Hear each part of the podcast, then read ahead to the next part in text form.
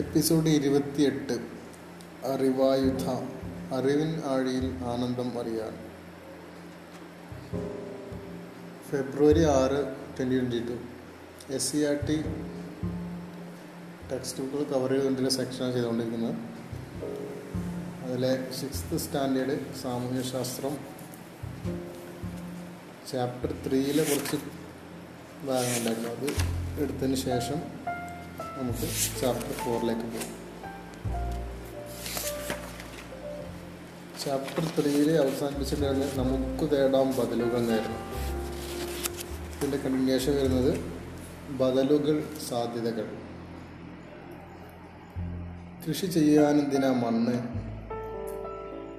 കൃഷി ചെയ്യണമെന്നുണ്ട്, പക്ഷേ മണ്ണില്ല. നഗരവാസികളുടെ സ്ഥിരം പരാതികളിൽ ഒന്നാണിത്.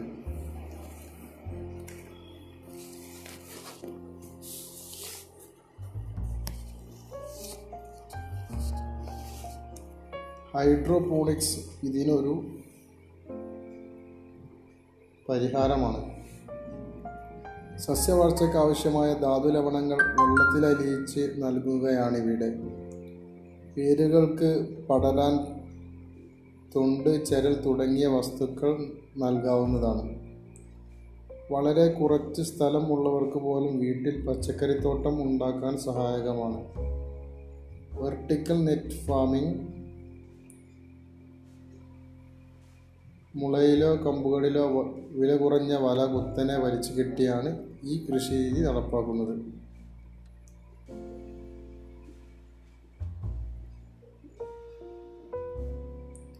ഇങ്ങനെ ചെയ്യുമ്പോൾ പയറും പടവലും പാവലുമൊക്കെ മുകളിലേക്ക് പടരുന്നതിനാൽ സ്ഥലക്കുറവ് പ്രശ്നമല്ല. വയലിൽ നിന്ന് വയലിലേക്ക്. ഇതിലെ ഒരു പടം കൊടുത്തിട്ടുണ്ട്. ഈ ഉദ്യോഗസ്ഥരൊക്കെ ഒരു വാഴത്തോട്ടിൽ നിൽക്കുന്നു, അതുപോലെ സ്കൂൾ വിദ്യാർത്ഥികൾ ഒരു തോട്ടത്തിൽ നിൽക്കുന്ന ചിത്രം, കുടുംബശ്രീ പ്രവർത്തകർ ഒരു തോട്ടത്തിൽ നിൽക്കുന്ന ചിത്രം,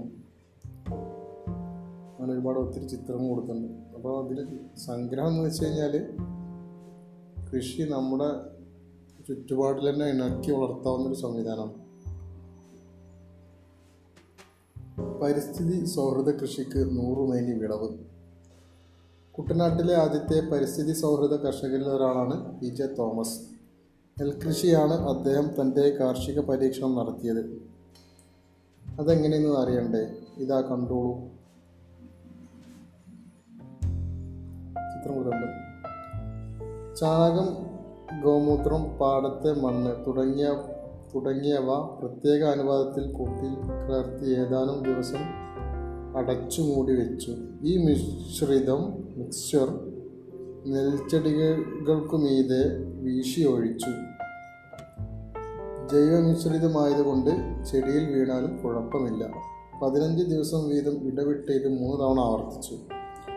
ആരോഗ്യത്തോടെ വളർന്ന നെൽച്ചെടികളിൽ നിറയെ കതിര്. രാസവളം ഉപയോഗിച്ച് കൃഷി ചെയ്ത മറ്റു പാടങ്ങളിലൊക്കെ ഏക്കറിന് രണ്ടര ടൺ നെല്ല് കിട്ടിയപ്പോൾ തോമസ് ചേട്ടന് കിട്ടിയത് മൂന്ന് ടൺ നെല്ല്. അതാണ് പറഞ്ഞത്. ഈ മാതൃകയിൽ ചിലതെല്ലാം അനുകരണീയമാണ്. ഇതിലൂടെ നമുക്ക് നമ്മുടെ നഷ്ടപ്പെട്ട കൃഷിയെ പൂർണ്ണമായി തിരിച്ചു പിടിക്കാൻ ആവില്ലെങ്കിലും മണ്ണിനെ നിലനിർത്താനാവും. മണ്ണിൻ്റെ നീർവാർച്ചയും പ്രകൃതിയുടെ കുളിർമയും തിരിച്ചു പിടിക്കാനായാൽ തന്നെ അത് വലിയൊരു നേട്ടമാണ്.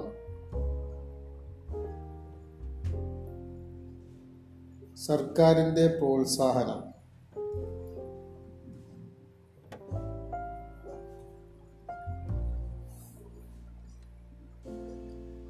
കേരളത്തിൻ്റെ കാർഷിക പാരമ്പര്യം പാരമ്പര്യം തിരിച്ചു പിടിക്കാൻ സർക്കാരിൻ്റെ നേതൃത്വത്തിൽ നിരവധി പദ്ധതികൾ ആവിഷ്കരിച്ചിട്ടുണ്ട്. ജനങ്ങളെ കൃഷി ചെയ്യാൻ പ്രോത്സാഹിപ്പിക്കുന്ന നിരവധി സ്കീമുകളും സർക്കാർ തലത്തിലുണ്ട്. Vegetable and fruit promotion council Kerala V F P C K അത്തരത്തിലുള്ളൊരു പ്രധാന സംരംഭമാണ്.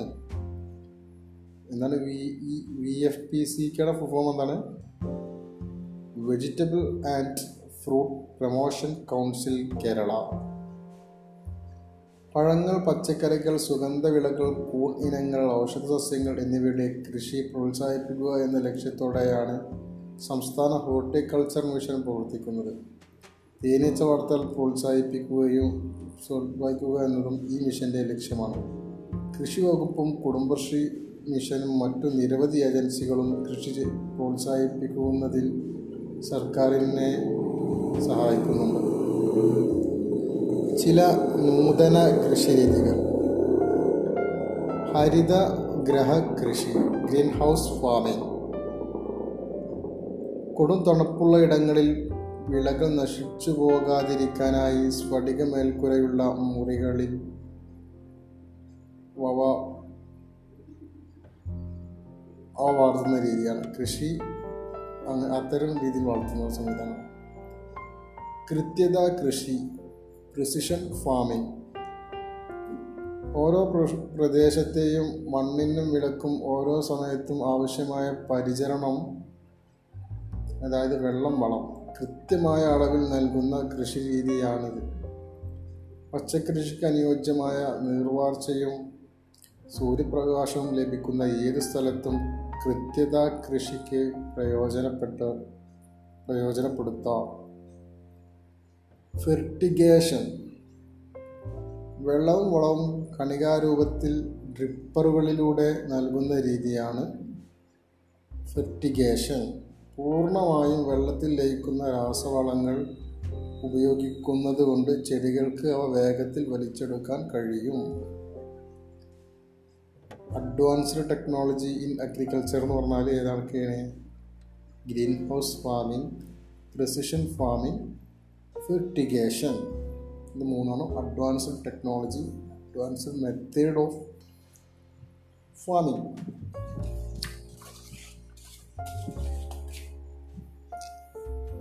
ഹരിത കേരളം.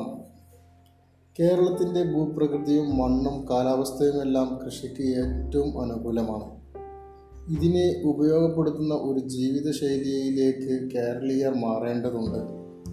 ഓരോ കുടുംബവും അവർക്കാവശ്യമുള്ള പച്ചക്കറികൾ വീട്ടുപറമ്പിൽ കൃഷി ചെയ്യുന്നു. സ്കൂൾ ഉച്ചഭക്ഷണ പരിപാടിക്ക് ആവശ്യമായ പച്ചക്കറികൾ സ്കൂൾ കോമ്പൗണ്ടിൽ തന്നെ കൃഷി ചെയ്തുണ്ടാക്കുന്നു. നാട്ടിലെങ്ങും വിഷമില്ലാത്ത പച്ചക്കറികളും ഭക്ഷ്യധാന്യങ്ങളും വിളയുന്നു. പാടത്തും പറമ്പിലും അധ്വാനിക്കുന്നത് കൊണ്ട് ജീവിതശൈലി രോഗങ്ങളുമില്ല. ഇങ്ങനെയൊരു നാളെയാണ് നമുക്ക് വേണ്ടത്. നാം എല്ലാവരും ഒരുപോലെ ഉത്സാഹിച്ചാൽ ഇതൊക്കെ നിഷ്പ്രയാസം സാധിക്കാവുന്നതേയുള്ളൂ.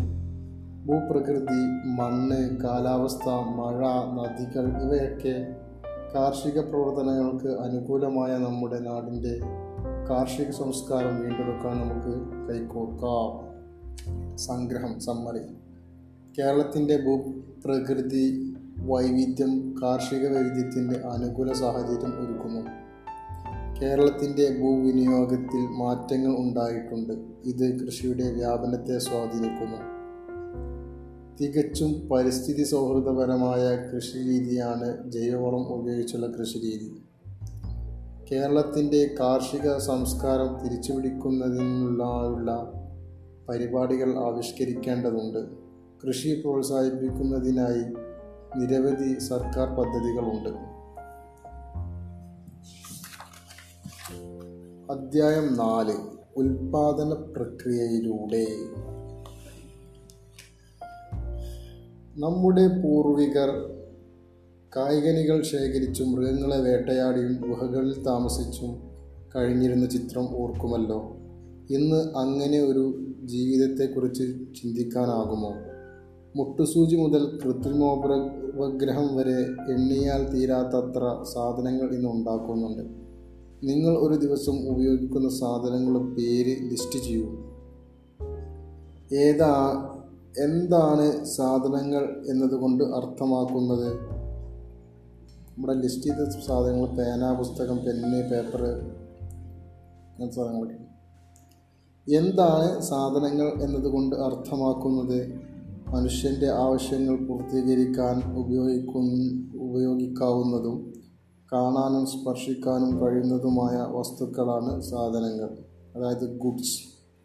എന്താണ് സാധനം എന്ന് പറഞ്ഞാൽ മനുഷ്യൻ്റെ ആവശ്യങ്ങൾ പൂർത്തീകരിക്കാൻ ഉപയോഗിക്കാവുന്നതും കാണാനും സ്പർശിക്കാനും കഴിയുന്നതുമായ വസ്തുക്കളാണ് സാധനങ്ങൾ, ഗുഡ്സ്.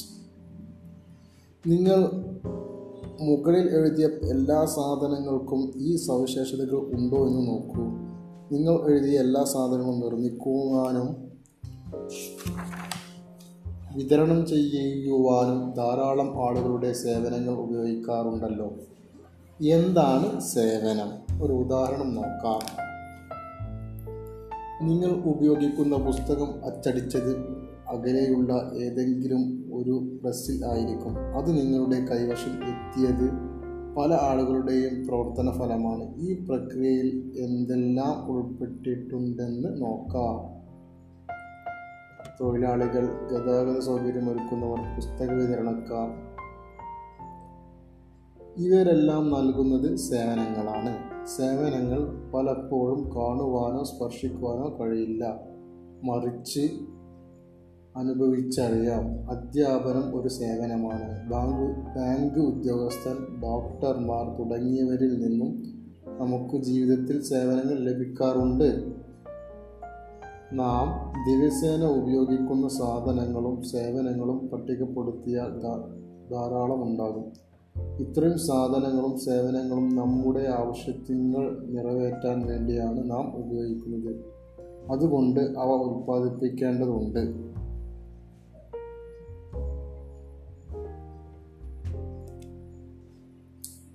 ഇപ്പം എന്തൊക്കെ പഠിച്ച് പരിചയപ്പെട്ടു? ഗുഡ്സ് എന്താണ്, അതായത് സാധനങ്ങൾ എന്താണ്, സർവീസ് എന്താണ്, സേവനം എന്താണ് പരിചയപ്പെട്ടു. ഇനി അടുത്തത് എന്താണ് ഉൽപ്പാദനം, പ്രൊഡക്ഷൻ എന്ന് പറഞ്ഞാൽ എന്താണ്? മനുഷ്യൻ്റെ ആവശ്യങ്ങൾ നിറവേറ്റുന്നതിനുള്ള സാധനങ്ങളും സേവനങ്ങളും നിർമ്മിക്കുന്ന പ്രക്രിയയാണ് ഉൽപ്പാദനം. ഉൽപ്പാദന ഫലമായി ലഭിക്കുന്നതാണ് ഉൽപ്പന്നം, പ്രൊഡക്റ്റ്.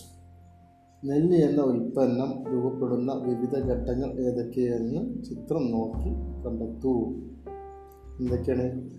നിലമൊരുക്കൽ, വിത്ത് വിതക്കൽ, അതായത് ഞാറ് നടൽ, കളപറിക്കൽ, വളം വിതറൽ, കൊയ്ത്ത്, കറ്റ മെതിക്കൽ, നെല്ല് ശേഖരിക്കൽ. നെല്ല് ശേഖരിക്കാൻ ഇത്തരം പ്രോസസ്സ് അവിടെ നടക്കുന്നുണ്ട്.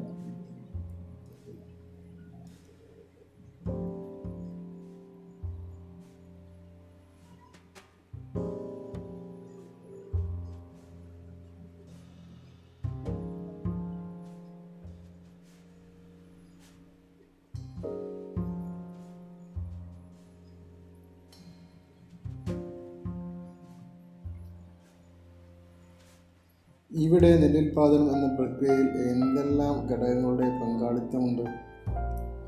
ഏതെല്ലാം ഘടകങ്ങളുടെ പങ്കാളിത്തമുണ്ട്? തൊഴിലാളികൾ, പ്രകൃതി വിഭവങ്ങൾ, അതായത് ഭൂമി, ജലം, മനുഷ്യനിർമ്മിത വസ്തുക്കൾ, അതായത് വളം, വളം വിത്ത്, യന്ത്രങ്ങൾ. നിരവധി ഘട്ടങ്ങളുടെ പ്രവർത്തന ഫലമായി മാത്രമേ ഉൽപാദനം നടക്കുകയുള്ളൂ ഇന്ന് എന്ന് മനസ്സിലായില്ലേ? ഇങ്ങനെ ഒരു ഉൽപാദനത്തിൻ്റെ ഉൽപാദനത്തിന് സഹായിക്കുന്ന വിവിധ ഘടകങ്ങളാണ് ഉൽപാദന ഘടകങ്ങൾ. അടുത്തത് ഉൽപാദന ഘടകങ്ങൾ എന്തൊക്കെ നോക്കാം. ഫാക്ടർ ഓഫ് പ്രൊഡക്ഷൻ, ഉൽപാദന ഘടകങ്ങൾ. ഒരു ചെരുപ്പ് നിർമ്മാണ ഫാക്ടറിയുടെ ചിത്രമാണ് കൊടുത്തിട്ടുള്ളത്. ചെരുപ്പ് എന്ന ഉൽപ്പന്നം നിർമ്മിക്കുന്നതിൽ എന്ത് ഏതെല്ലാം ഘടകങ്ങളുടെ സഹായം ലഭിച്ചിട്ടുണ്ട്? കെട്ടിടങ്ങൾ, യന്ത്രങ്ങൾ, തൊഴിലാളികൾ, വൈദ്യുതി, സംഘാടകർ. ഇവ എങ്ങനെയാണ് ചെരുപ്പ് എന്ന ഉൽപ്പാദനം ഉണ്ടാക്കുവാൻ സഹായിച്ചത് എന്ന് ചർച്ച ചെയ്ത് കണ്ടെത്തൂ. ഇങ്ങനെ ഉൽപ്പാദനത്തിന് സഹായിക്കുന്ന ഘടകങ്ങളെ പൊതുവെ നാലായി തരംതിരിക്കാം. ഭൂമി, ലാൻഡ്; തൊഴിൽ, ലേബർ; മൂലധനം, ക്യാപിറ്റൽ; സംഘാടന, ഓർഗനൈസേഷൻ. നാല് ഘടകങ്ങളൊക്കെ ഏതാണ്? ഭൂമി, തൊഴിൽ, മൂലധനം, സംഘാടനം. ഇവ ഓരോന്നിൻ്റെയും സവിശേഷതകൾ നോക്കാം. അടുത്ത് ഫസ്റ്റ് നമ്മൾ ഭൂമി, ലാൻഡ്. ഉൽപാദന ഘടകം എന്ന നിലയിൽ വിശാലമായ അർത്ഥത്തിലാണ് ഭൂമി എന്ന പദം ഉപയോഗിച്ചിരിക്കുന്നത്. സാധനങ്ങളുടെ ഉൽപ്പാദനത്തിന് ഉപയോ ഉപയോഗിക്കുന്ന എല്ലാ പ്രകൃതി വിഭവങ്ങളും ഭൂമി എന്നതിൽ പെടും. ഭൗമോപരിതലത്തിലെയും ഭൗമാന്തരീക്ഷത്തിലെയും ഭൗമോ ഭൗമാന്തർഭാഗത്തെയും എല്ലാ പ്രകൃതി വിഭവവും ഉൽപാദന ഘടകമായ ഭൂമി എന്നതിൽ പരിഗണിക്കും. ഭൂമി എന്ന ഘടകത്തിൽ എന്തൊക്കെ വരിക? സാധനങ്ങളുടെ ഉൽപ്പാദനത്തിന് ഉപയോഗിക്കുന്ന എല്ലാ പ്രകൃതി വിഭവങ്ങളും ഭൂമി എന്നതിൽപ്പെടും. ഭൂ ഭൗമോപരിതലത്തിലെയും അതായത് ഭൂമിയുടെ ഉപരിതലത്തിലെയും ഭൗമ അന്തരീക്ഷത്തിലെയും അതായത് അന്തരീക്ഷത്തിലെ ഭൗമ അന്തർഭാഗത്തെയും അതായത് ഭൂമിക്കടിയിലെ എല്ലാ പ്രകൃതി വിഭവങ്ങളും ഉൽപ്പാദന ഘടകമായി ഘടകമായ ഭൂമി എന്ന ഇതിൽ പരിഗണിക്കും. അപ്പോൾ ഉൽപ്പാദന ഘടകം എന്ന നിലയിൽ ഭൂമിയിൽ എന്തെല്ലാം ഏതെല്ലാം പ്രകൃതി വിഭവങ്ങൾ ഉൾപ്പെടും? മണ്ണ്, ജലം, വനങ്ങൾ, വായു, കൽക്കരി അങ്ങനെ ഉള്ളൂ. താഴെ കൊടുത്തിരിക്കുന്ന സൂചനകൾ ചർച്ച ചെയ്ത് ഭൂമി എന്ന ഉൽപ്പാദനത്തിൻ്റെ സാധ്യത കണ്ടെത്തൂ. ഉൽപ്പാദന ഘടകമായ ഭൂമി എന്നതിൽ ഏതൊക്കെ പ്രകൃതി വിഭവങ്ങൾ ഉൾപ്പെടും? ഭൂമിയിൽ ഉൾപ്പെടുന്ന കരഭാഗത്തിൻ്റെ വിസ്തൃതി നമ്മുടെ ആവശ്യമനുസരിച്ച് വർദ്ധിപ്പിക്കാവു വർദ്ധിപ്പിക്കുവാനാകുമോ? ഭൂമിയിൽ കരഭാഗത്തിൻ്റെ ഫലപുഷ്ടി വർദ്ധിപ്പിക്കുവാൻ കഴിയുമോ? എങ്കിൽ എങ്ങനെ? ഭൂമി എന്ന ഉൽപ്പാദന ഘടകത്തെ മറ്റൊരു സ്ഥല സ്ഥലത്തേക്ക് ചലിപ്പിക്കുവാൻ കഴിയുമോ?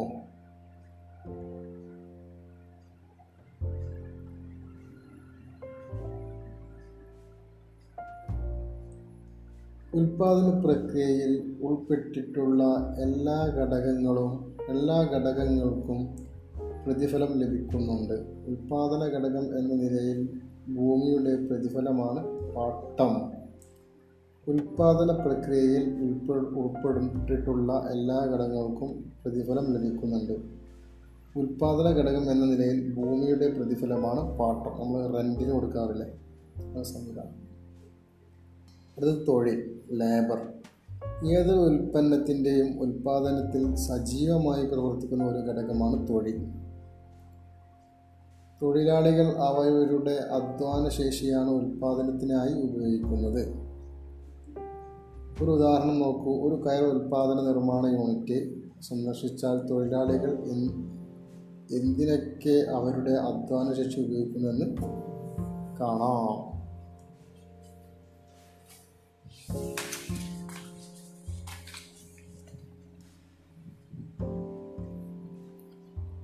കയറ് ഉൽപ്പാൻ കയറ് ഉൽപ്പന്ന നിർമ്മാണത്തിന് ചകിരി അനുയോജ്യമാക്കുന്നതിന്, ആവശ്യമായ നിറങ്ങൾ ചേർക്കുന്നതിന്, യന്ത്രങ്ങൾ പ്രവർത്തിപ്പിക്കുന്നതിന്, ഉൽപ്പന്ന വിതരണത്തിന് ഇതിനൊക്കെ എന്ത് ചെയ്യുന്നുണ്ട്? തൊഴിലാളികൾ തൊഴിൽ ചെയ്യുന്നുണ്ട്.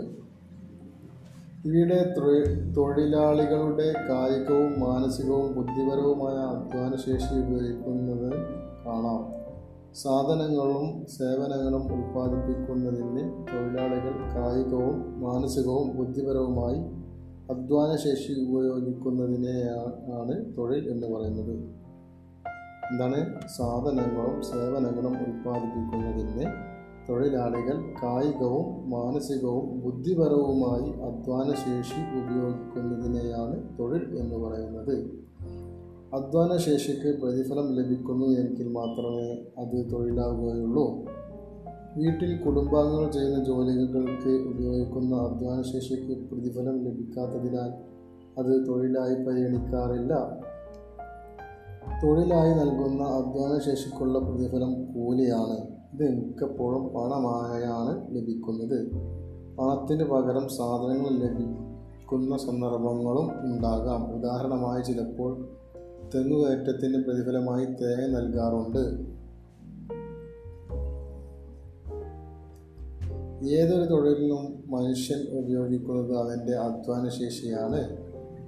ഇന്ന് ഉപയോഗിക്കേണ്ട അധ്വാനശേഷി ഇന്ന് ഉപയോഗിച്ചില്ല എങ്കിൽ അത് നഷ്ടമാകും. ആയതിനാൽ തൊഴിലാളിയുടെ അധ്വാനശേഷി പിറ്റേ ദിവസത്തേക്കായി കരുതി വെക്കാനാവില്ല. അതുപോലെ തൊഴിലാളിയുടെ അധ്വാനശേഷിയെ വിദ്യാഭ്യാസത്തിലൂടെയോ പരിശീലനത്തിലൂടെ മെച്ചപ്പെടുത്താൻ കഴിയും. അടുത്തത് മൂലധനം, ക്യാപിറ്റൽ. ഒരു ഉൽപ്പന്നം ഉൽപ്പാദിപ്പിക്കുന്നതിനും ഉൽപ്പാദനത്തിന് ആവശ്യമായ അടിസ്ഥാന സൗകര്യങ്ങൾ ഒരുക്കുന്നതിനും ആവശ്യമായ ഒന്നാണ് മൂലധനം. ഒരു ഉൽപ്പന്നം ഉൽപ്പാദിപ്പിക്കുന്നതിന് ഫാക്ടറി സ്ഥാപിക്കുക, യന്ത്രങ്ങൾ വാങ്ങുക, തൊഴിലാളികൾക്ക് വേതനം നൽകുക, ഉൽപ്പന്ന നിർമ്മാണത്തിന് ആവശ്യമായ സംസ്കൃത വസ്തുക്കൾ അസംസ്കൃത വസ്തുക്കൾ വാങ്ങുക തുടങ്ങി വിവിധ ആവശ്യങ്ങൾക്ക് മൂലധനം ആവശ്യമാണ്. മൂലധനം എന്ന് പറഞ്ഞാൽ എന്താണ്? ഒരു ഉൽപ്പന്നം ഉൽപ്പാദിപ്പിക്കുന്നതിനും ഉൽപ്പാദനത്തിന് ആവശ്യമായ അടിസ്ഥാന സൗകര്യങ്ങൾ ഒരുക്കുന്നതിനും ആവശ്യമായ ഒന്നാണ് മൂലധനം. ഉൽപ്പാദനത്തിന് ഉപയോഗി ഉപയോഗിക്കുന്നതും കാണാനും സ്പർശിക്കുവാനും കഴിയുന്നതുമായ മനുഷ്യനിർമ്മിത വസ്തുക്കൾ മൂലധനം എന്നറിയപ്പെടുന്നു. ഉൽപ്പാദനത്തിന് ഉപയോഗിക്കുന്നതും കാണാനും സ്പർശിക്കാനും കഴിയുന്നതുമായ മനുഷ്യനിർമ്മിത വസ്തുക്കൾ മൂലധനം എന്നറിയപ്പെടുന്നു.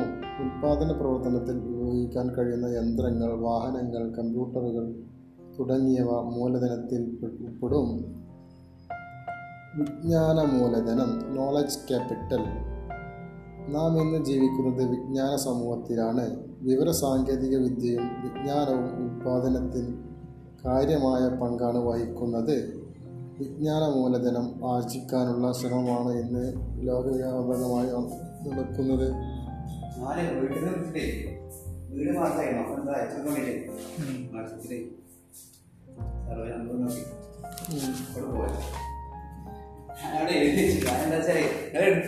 എടുക്കണില്ല, അപ്പൊ വേഗം എഴുതിച്ചിട്ട് പോയി.